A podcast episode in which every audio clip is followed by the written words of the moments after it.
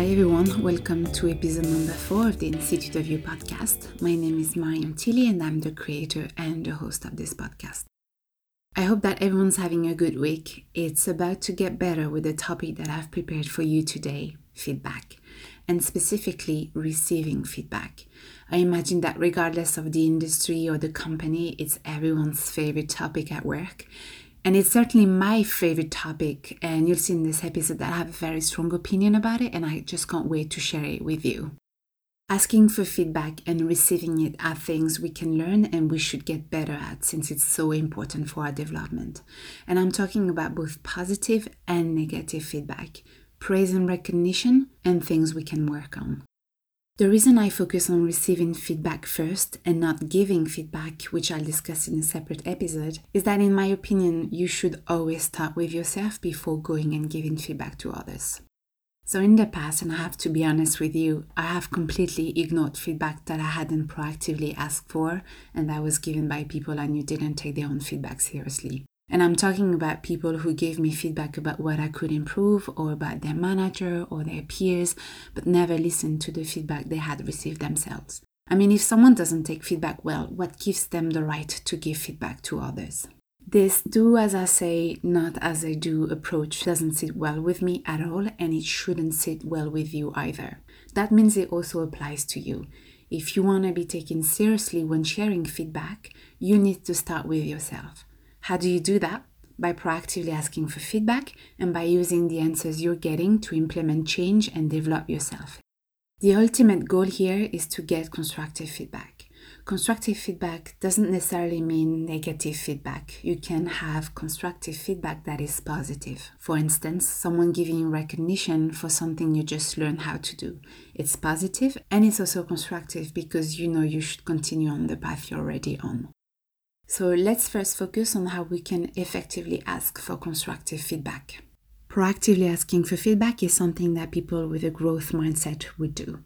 People with a growth mindset see challenges as opportunities to learn and develop themselves. They acknowledge that they don't know what they don't know, so they try new things to discover more, including asking for feedback so they understand the perception that others have of them you need to make the switch from a fixed mindset to a growth mindset to be in a learning mode so that you can approach the feedback you're going to receive in a very constructive way.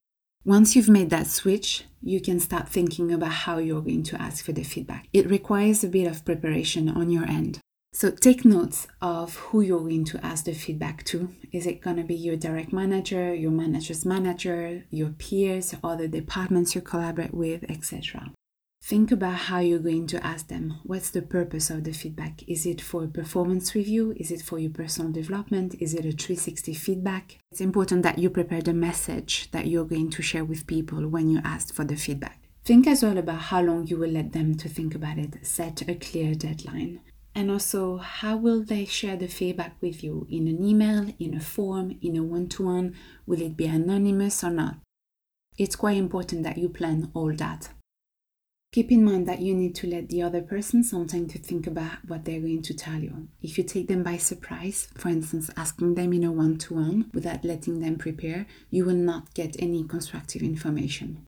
If your company has a feedback form, you can use that one. I personally recommend that you create your own form on Google Drive or SurveyMonkey or any other websites that will let you create your survey for free so your colleagues see that it's a personal initiative.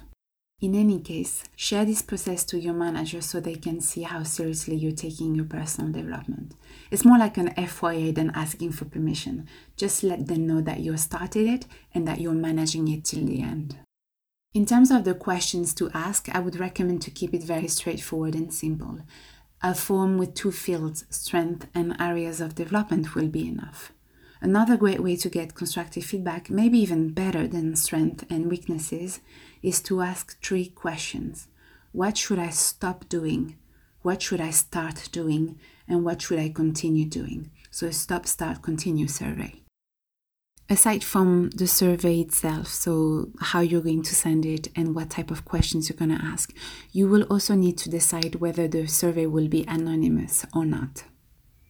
So, about anonymous feedback, it is scary because people might feel like they can say mean things about you and it feels vulnerable. It certainly did make me feel vulnerable when I did it myself.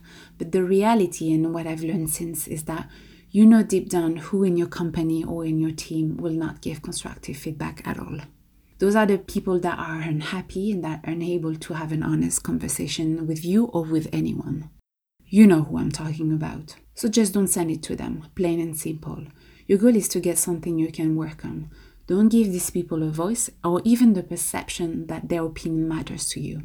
I certainly didn't include some people in the feedback survey I sent for myself. It goes back to what I said at the beginning about not listening to people who want you to do things they don't do themselves.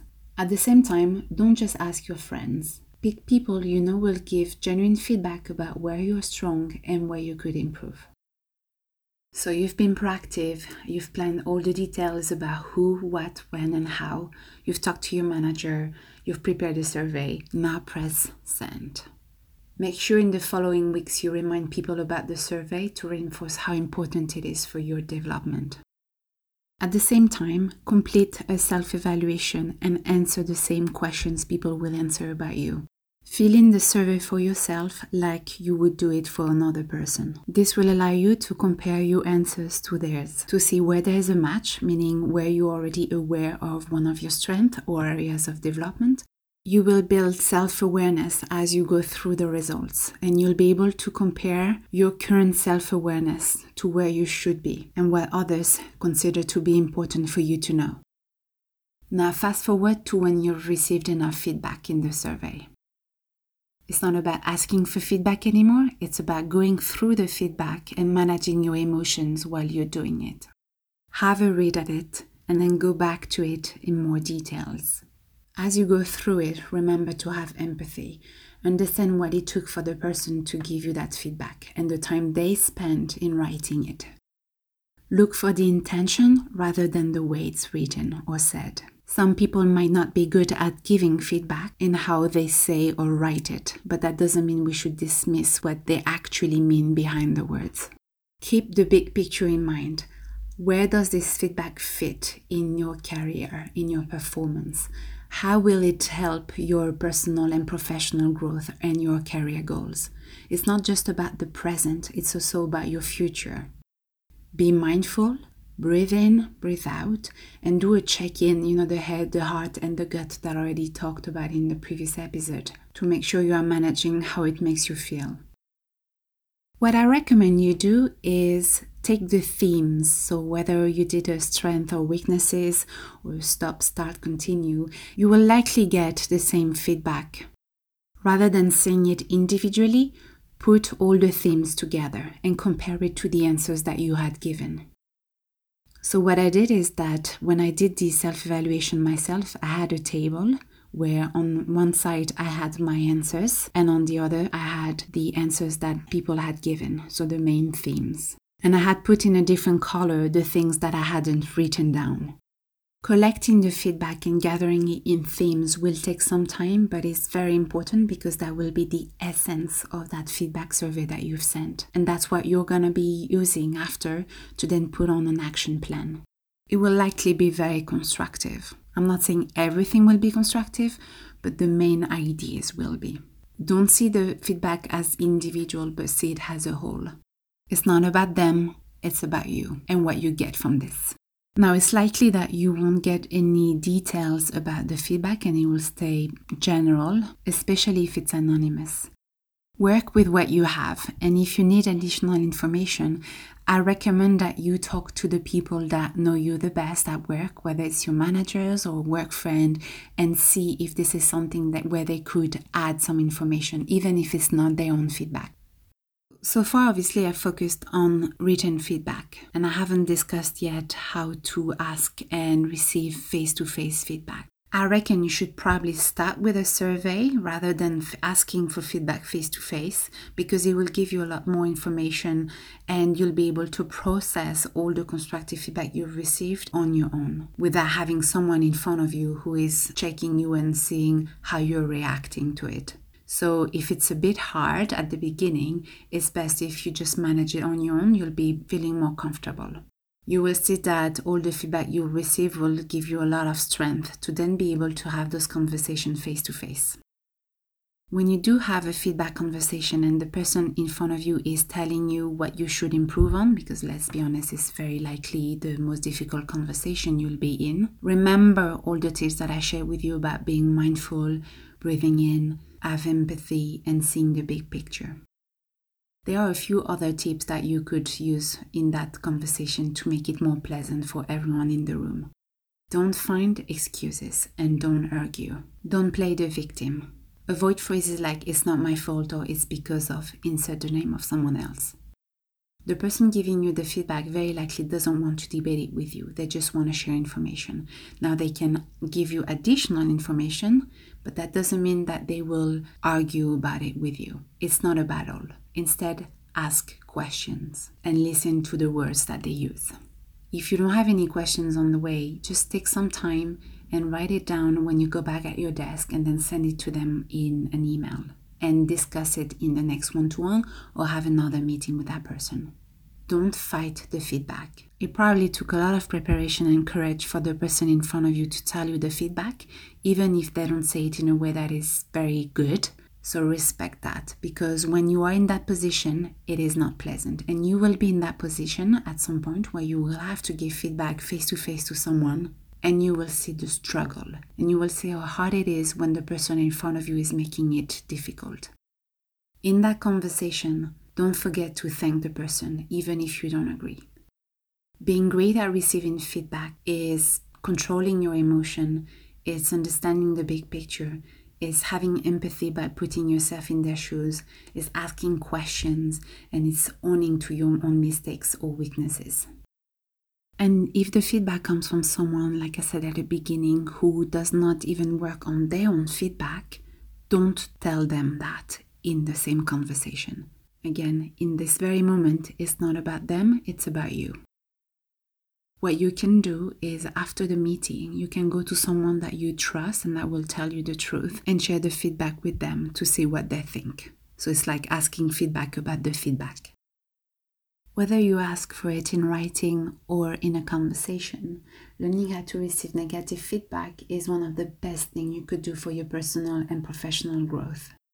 It requires preparation, dedication, and commitment on your end, but the results are tremendous.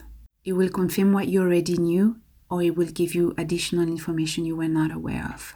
Both of them are very important for the rest of your development. Next week, we will discuss how to create an action plan to implement change based on the feedback from your self evaluation and the main themes from people that gave you the feedback. Going through this process is only worth it if you actually do something about it.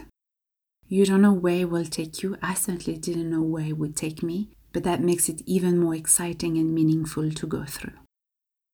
I hope you enjoyed this episode. For me, it was very important to discuss feedback with you and especially how to ask for it and receive it. I want you to feel empowered. Reflect on your own approach and what would work for you. Only you can decide. I'm sharing what worked for me, but it might be different for you, depending on your, the context, on your personality, on the people that you work with. You know what's best for you.